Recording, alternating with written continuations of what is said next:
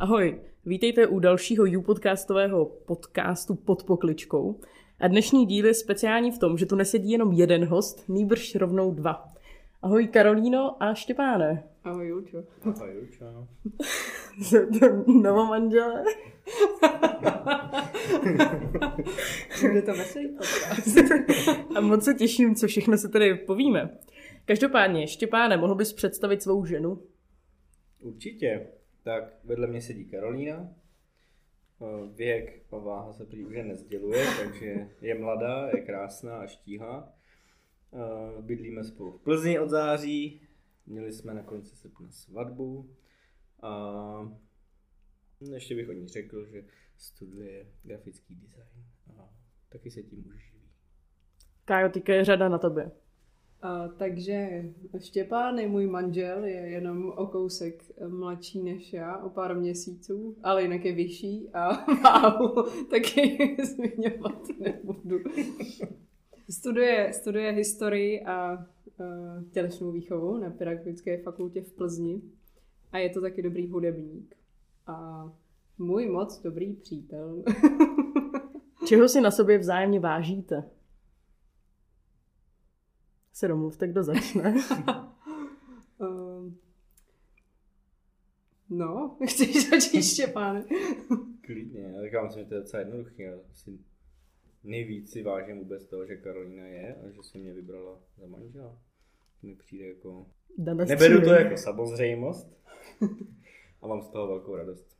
No, já si na Štěpánovi vážím toho, že se mnou vydržel tak dlouho, protože jsme spolu chodili skoro 6 let, než jsme se vzali. Sedm, skoro sedm let. A e, vážím si na něm jeho veliký trpělivosti, a, protože to chce ve vztahu, to chce hodně trpělivosti se mnou asi ve vztahu. A vážím si toho, že je furt veselý a nadějný. To je, to je super. Změnil se váš vztah od svatby? Určitě změnil. Dobře. Tak největší změna byla v tom, že jsme spolu začali bydlet a v tu chvíli člověk začne řešit i trochu jiné věci než do té doby, protože když jsme spolu chodili, tak jsme se vyhradili čas, kdy jsme spolu šli ven nebo někam na kafe a věnovali jsme se fakt jenom tomu druhému, ale teď se to fakt změnilo. Já říkám furt fakt. Asi je to fakt. Teď se to změnilo v tom, že jsme spolu pořád. Zároveň máme společné bydlení, který musíme hodně řešit, různé rekonstrukce a praktické věci. A v tom je pak v něčem docela těžký hledat čas na toho druhého a nežít jenom jako spolubydlící vedle sebe. A myslíte, že se vám to zatím daří? Jo, jako já si myslím, že ten, že ten vztah jakoby všednodenil, ale za mě je to plus, že mm, i tady do téhle doby, myslím, že ještě pán je nejlepší člověk, vedle kterého můžu jako trávit ten lockdown. A je to hrozně učení, ale to je super. Já myslím, že jsme se jako hrozně moc posunuli. Je to i takový uh, dost sebepoznávací. myslím, že to vlastně je na tom třeba pro mě hodně intenzivní. Máte nějakou message pro mladý, který byste chtěli, kterou byste chtěli sdělit? No, v téhle době z vlastní zkušenosti bych rád poradil.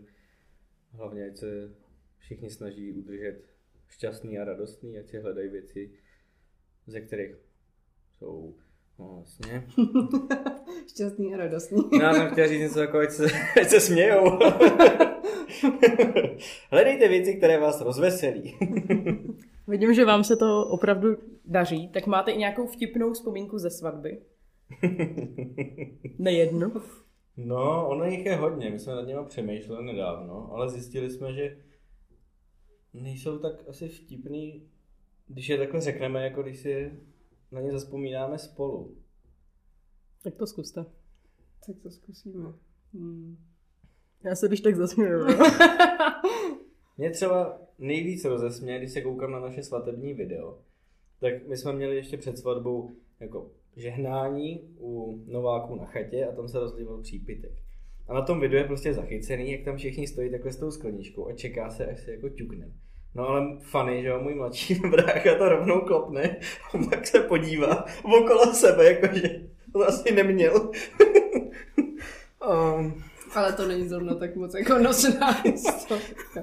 Není, ale já když vidím ten výraz, ty jeho očička, tak se prostě strašně A něco z toho obřadu a následné hostiny oslavy? No ona se vlastně ta svatba neskutečně vydařila, jako to bylo fakt požehnaný, jednak bylo to v srpnu, skoro na konci takového toho největšího rozvolnění, kdy vlastně pak se začaly utahovat všechny, eh, všechny zákazy a i prostě to vypadalo, že bude strašně pršet, nepršelo, takže ta svatba se mohla uskutečnit v krásném počasí se všema lidmi, který jsme chtěli, protože to nebyla úplně malá svatba. A myslím, že pro mě vlastně hezky vtipný je to, že jsem podle mě řekla ten slib při tom obřadu správně, ačkoliv, ačkoliv asi tak jako 20 sekund předtím jsem měla úplný prázdno v hlavě a když to Štěpán říkal přede mnou, tak jsem se fakt bála, že vůbec nebudu vědět, co. A pak jsem vůbec ne, vlastně nevěděla, co říkám, ale zpětně z nějakých videí jde vidět, že asi jsem to řekla správně. Řekla jsi to. A pak ještě bylo vtipný, že jsme dělali zpěvníčky na mši, na obřad. jo, no. Kára se s tím docela, a hlavně její svědky, tak se s tím hodně jako vyplali a ty zpěvníčky nakonec zůstaly nerozdaný někde na kůru, protože na to kapela ve všem spěchu zapomněla, no. Ale tak to se stává a myslím, že lidi to užili i tak. Tak to je zdravíme, zdravíme Lukáše. To je drobný provozní nedostatek. Ve vašem svatebním videu, tak konkrétně u Káji, tak zní uh, věta žili šťastně, dokud se snažili. Tak jak si k tomu došla? No právě asi, asi skrz tady ten náš první společný půlrok eh, jako společného bydlení a žití, tak uh, to je jako pro mě to vlastně bylo hodně náročný v něčem. Právě jak jsem říkala, že člověk začne vidět hodně sám sebe, svoje chyby nebo jako nedostatky a tak. Tak uh, mi v takových různých krizových momentech vždycky bliklo, že to bude dobrý, když já budu chtít. Že když teďka jako nebudu chtít, tak můžu, můžu prostě být otrávená nebo z toho dělat jako nějaký větší jako halo nebo problémy. Ale vlastně je to jenom o tom, že jako chci. A stejně tak to je v řešení čehokoliv. Eh, I jako se Štěpánem, že prostě když obě strany chtějí, tak to jde. Když nechtějí, tak se to může zaseknout. A i, i ve všech jako přípravách, co jsme absolvovali před svatbou, tak to je takový, myslím, něco, co si z toho jako odnáším. Že je to vždycky jenom o snaze a o práci a ty vztahy podle mě jsou hlavně o práci. Souhlas? Se vším, co Karolína řekla, souhlas. Výborně. V plném rozsahu. Ale teďka by mě zajímalo, že oba dva jste navštěvovali kobyliskou farnost. A hodně jste se zapojovali v různých mládežnických výjezdech, akcích a tak. Tak co vám to dalo všechno? No hodně, tak jednak jsme se díky tomu poznali. To jako vlastně asi prv, v první řadě. A byla to uh, strašně skvělá taková jako... Že mohli jsme prostě vyrůstat v hrozně hezkým, bezpečným prostředí. Dostávali jsme strašně moc podnětů. Vlastně o nás bylo neskutečně postaráno. Takový nej, eh, asi nejhlubší přátelství jsou, jsou vlastně díky tady Salesiánům a Kobylisím a ko, Díky tomuhle prostředí. díky tomuhle prostředí. Přesně Jo, je to strašně moc, co nám to dalo. Jako, my jsme tady vlastně vyrůstali, dalo by se říct. Jako naše generace ještě kluků, tak jsme chodili spolu do školky, pak jsme spolu chodili na ministranty, na maxistranty, na úterky a těch věcí. Tady jako těch možností, kolik tady mladý člověk má, to podle mě to je úplně luxus, který není úplně běžný. I vlastně, že jsme si jako oba dva tak nějak uvědomili, když jsme se o tom bavili, že někam pořád vlastně patříme, že lidi jsou asi v dnešní době hodně vykořeněný, že nemají jako žádný, nemají moc ani komunitní život nebo něco takového a to je prostě hrozně důležitý, že jednak máme spoustu, spoustu vztahů, kontaktů odsaď, ale zároveň takového jako bezpečného prostoru, kam se vracet. I když tady teď nejsme, tak pořád je to takový jako to doma, nebo někdy je ta kotva možná jako zasekla. Jo, a zároveň jsme díky tomu mohli růst my sami, jako naše osobnosti. A to je velmi důležité. Když jste se, když jste se přesunuli do Plzně, tak uh, patříte tam taky do nějaké farnosti? No, řekl bych, že katastrálně určitě spadáme. OK. Eh, Máme tam kostel, svatého Nepomuckého na Chodském náměstí, kde mimochodem je skvělý pan farář Bogdan, kterýho lidi můžou znát z charismatické konference v Brně. Ale my jsme se nastěhovali teda v září, byli jsme tam tak dvakrát a pak přišel lockdown, takže jsme spíš koukali na online záznamy tady z devátých u Terezičky. Ale na Vánoce třeba, tak úplnou náhodou jsme se tam dostali. My jsme si šli pro betlémský světlo s tím, že jsme si mysleli, že žádná mše není. A ona byla. Takže to bylo fakt moc krásný a díky tomu jsme měli hezký Vánoce. No a vy, vy teďka oba dva studujete v Plzni, tak Kájo, ty se věnuješ grafické škole a začala si už, eh, jak říkal Štěpán, pracovat v této, v této sféře, tak můžeš nám o tom něco víc povědět? No, tak studuju grafický design teďka vlastně už, už eh, na magisterském stupni, ale studovala jsem i bakaláře. A jako, co je grafický design, nebo... No, to taky, já si vlastně nejsem vůbec jistá. jo. Tak ta, ten, ten obor je sice jako umělecký, ale uh, hlavně je to užitý umění, takže je to praktický, je to všude, všude kolem nás a hodně, hodně se toho točí kolem propagace a různých log, třeba jenom to, že mají nějaký produkty, nějaký svoje štítky, mě, pardon, etikety, prostě všechno takový, tak, tak to s tím souvisí um, vzhledy všech aplikací, webů, to všechno jako uh-huh. grafický design.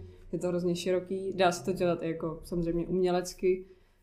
A já teďka, kromě teda toho studia, tak pracuji pro studijní a vědeckou knihovnu v Plzni, kde jsem prostě jako grafik, který dělá hlavně propagaci na sítě a pak třeba nějaký výstavy, co děláme v knihovně. Určitě jste zaznamenali, že Kája získala nějaké ocenění, konkrétně za svoje díla. Kartou, karty proti úzkosti a Prahou výtvorník a výletník. Tak o co se jedná? Um, výletník je knížka, která vlastně moje bakalářka. Je to takový průvodce pro děti a rodiče po pražských čtvrtích nebo městských částech. Takový tvořivý. Um, a, a karty proti úzkosti jsou projekt, který vzniknul před rokem s, tak jako školní projekt s dětským oddělením v Bohnicích, psychiatrické léčebně, s místníma psycholožkama a jsou to vlastně, eh, je to terapeutická pomůcka složená z takových, takový, taková třífázová aktivita, která pomáhá nějak eh, dětem, ale může to být i pro, dost, pro dospělí nějak prostě zpracovávat, popisovat úzkost, protože je to hodně těžko popsatelný téma. Takže to jsem, to, za to jsem získala nějaké ocenění a ty karty snad budou i existovat a budou i v prodeji, takže... A řekni mi, kde čerpáš inspiraci pro svoje díla? Já nevím, všude asi. Teď je to hodně omezený. Bohužel to, to jako hodně cítím, ale jednak to jsou práce jiných lidí, co, co dělají to, co já. A ale taky dost knížky, třeba ten výletník je dost pod Prahově inspirovaný Daisy Mrázkovou a jejíma knížkama. Prostě všechno, co jsem kdy v životě asi viděla, tak se nějak ukládá. Štěpáne, líbí se ti tvoři, jak Karolína tvoří? Líbí se mi to, hlavně třeba u těch karet se mi líbí, že to má jako velký přesah, že to má nějaký hlubší smysl a je to vlastně pomůcka, která se fakt používá a je docela žádaná mezi psychologama. Takže v tom chci fakt podpořit a tleskám. tak to je krásné. Ne, tak fakt se mi to líbí. U těch, u těch karet to je asi tak jediná věc, proč je jako covid pro mě pozitivní. Teda, proč je to jako, no chápeme se. V čem je pro tebe covid pozitivní? V čem je pro mě covid pozitivní, tak, takže tady bohužel se jako úzkostnost lidí hodně jako zvětšuje a, a vylejzá to víc na povrch a v tom, v tom ty karty jako můžou být žádanější. Což je smutný, ale No a přijde ti, že dnešní jako ekonomika nebo trh zvládá takový nápor designových výrobků a nových umělců? Není už přehlcených? No, ono to je... Uh, ono to je spíš tak, že grafický design dělá asi hodně lidí, ale myslím si, že valná většina to nedělá dobře. A je hodně velký rozdíl mezi designérem a designérem. Uh-huh. Co se třeba těch karet týče, tak ten eh, možná jako je, důvod jejich úspěchu je ten, že mají jiný výtvarný přístup. Protože ty psychologické a terapeutické pomůcky ten, tu vizuální část nemají úplně na vysoký úrovni. Takže ono furt jako je kde, kde dál jako pracovat. A já si myslím, že, uh, se, že člověk může být jako úspěšný pořád, jenom se musí snažit a být jako pracovitý, že lidí je asi dost, ale nemusí to být vždycky kvalitní, že jo? No, tak je myslím těžký jako říct, že svět je přesycený designových výrobků, že každý výrobek má nějaký design a to nejde o to, že by to dělal nějaký umělec, ale že to někdo udělá a ten produkt tak vypadá. Je spousta věcí, které jsou krásné a nikdo neví, kdo to udělal nebo kdo zatím stojí. Jenom to je prostě produkt nějaký značky a to by se to líbí, tak si to koupíš. No. Ale každopádně teďka uh, už se pře, uh, přesuneme ke Štěpánovi, který nedávno začal studovat, no ne nedávno, ale prostě studuje pajdák v Plzni a je to teda historie a zeměpis. Tělesná výchova. Tělesná výchova. Jo, to je to koleno vlastně. to je to koleno, ano. Jo, no tak co bys k tomu řekl? Proč jsi zvolil zrovna pajdák? No, tak mě v první řadě šlo o tu historii, která mě fakt baví a vždycky jsem se jí nějak chtěl věnovat. Byl to můj nejoblíbenější předmět na Gimplu a hned po maturitě, jak jsem se hlásil na historii evropských zemí, tady na Karlovce, akorát, jak už mám ve zvyku, tak jsem si nepřečetl žádný požadavky a podmínky pro přijetí. A když jsem udělal ty zkoušky, tak jsem zjistil, že berou 15 lidí. A já jsem tam skončil, myslím, 17, takže jsem se nedostal. A trošku mě to odradilo. Ale pak jsem vlastně dlouho nevěděl, co dělat. A nakonec jsem si říkal, že bych se docela k té historii chtěl nějak se dostat. Zároveň už jsem věděl, že by jsem asi chtěl taky do Plzně, protože už tam byla Kája. A ten peďák se zdal docela jako dobrou variantou. Taky to učitelství má nějaký, nějaký spojení tady s mým životem ve farnosti, podle mě jako se Salesiánama že jsem taky vedl nějaký kroužky a byl jsem toho účastný, takže mě to určitě nějak ovlivnilo a doufám, že budu jednou dobrým učitelem. A co tvoje studium pivovarnictví? no to je, to je uh, teďka v procesu přerušení studia. Mě to pivo taky vždycky lákalo, společně s historií. Takže nějaký obor historie piva, kdyby byl, tak bych asi mohl studovat. Přeborný. Bylo by to ideální. Ale já jsem, nevím, jestli se o tom můžu rozpovídat nějak víc. Nebo no, povídej. Jo? no, protože to je docela vtipný. Já jsem uh, si po Gimplu zjišťoval, jak je možné se stát sládkem nebo prostě vařit pivo. A k tomu samozřejmě člověk potřebuje papír. Takže jsem zjišťoval, jak sehnat papír. A zjistil jsem, že buď můžu jít studovat eh, znovu střední školu, přímo jako potravinářskou, anebo můžu jít na rekvalifikační kurz sladovnické práce. Tak jsem si říkal, znovu na střední nechci, zkusím kurz. Zjistil jsem, že kurz proplácí pracák, tak jsem říkal OK, tak jsem se tam zaregistroval, říkám, tady by jsem chtěl na kurz. A oni, no tak to nebude tak jednoduchý. Nejdřív musíte obejít tři práce, kde vás jako musí odmítnout. Protože ty musíš doložit, že nemůžeš najít zaměstnání a proto potřebuješ novou kvalifikaci. Jo. Tak jsem říkal, no, tak to snad nějak půjde. Tak jsem dostal ty nějaký od nich typy, kam mám jít.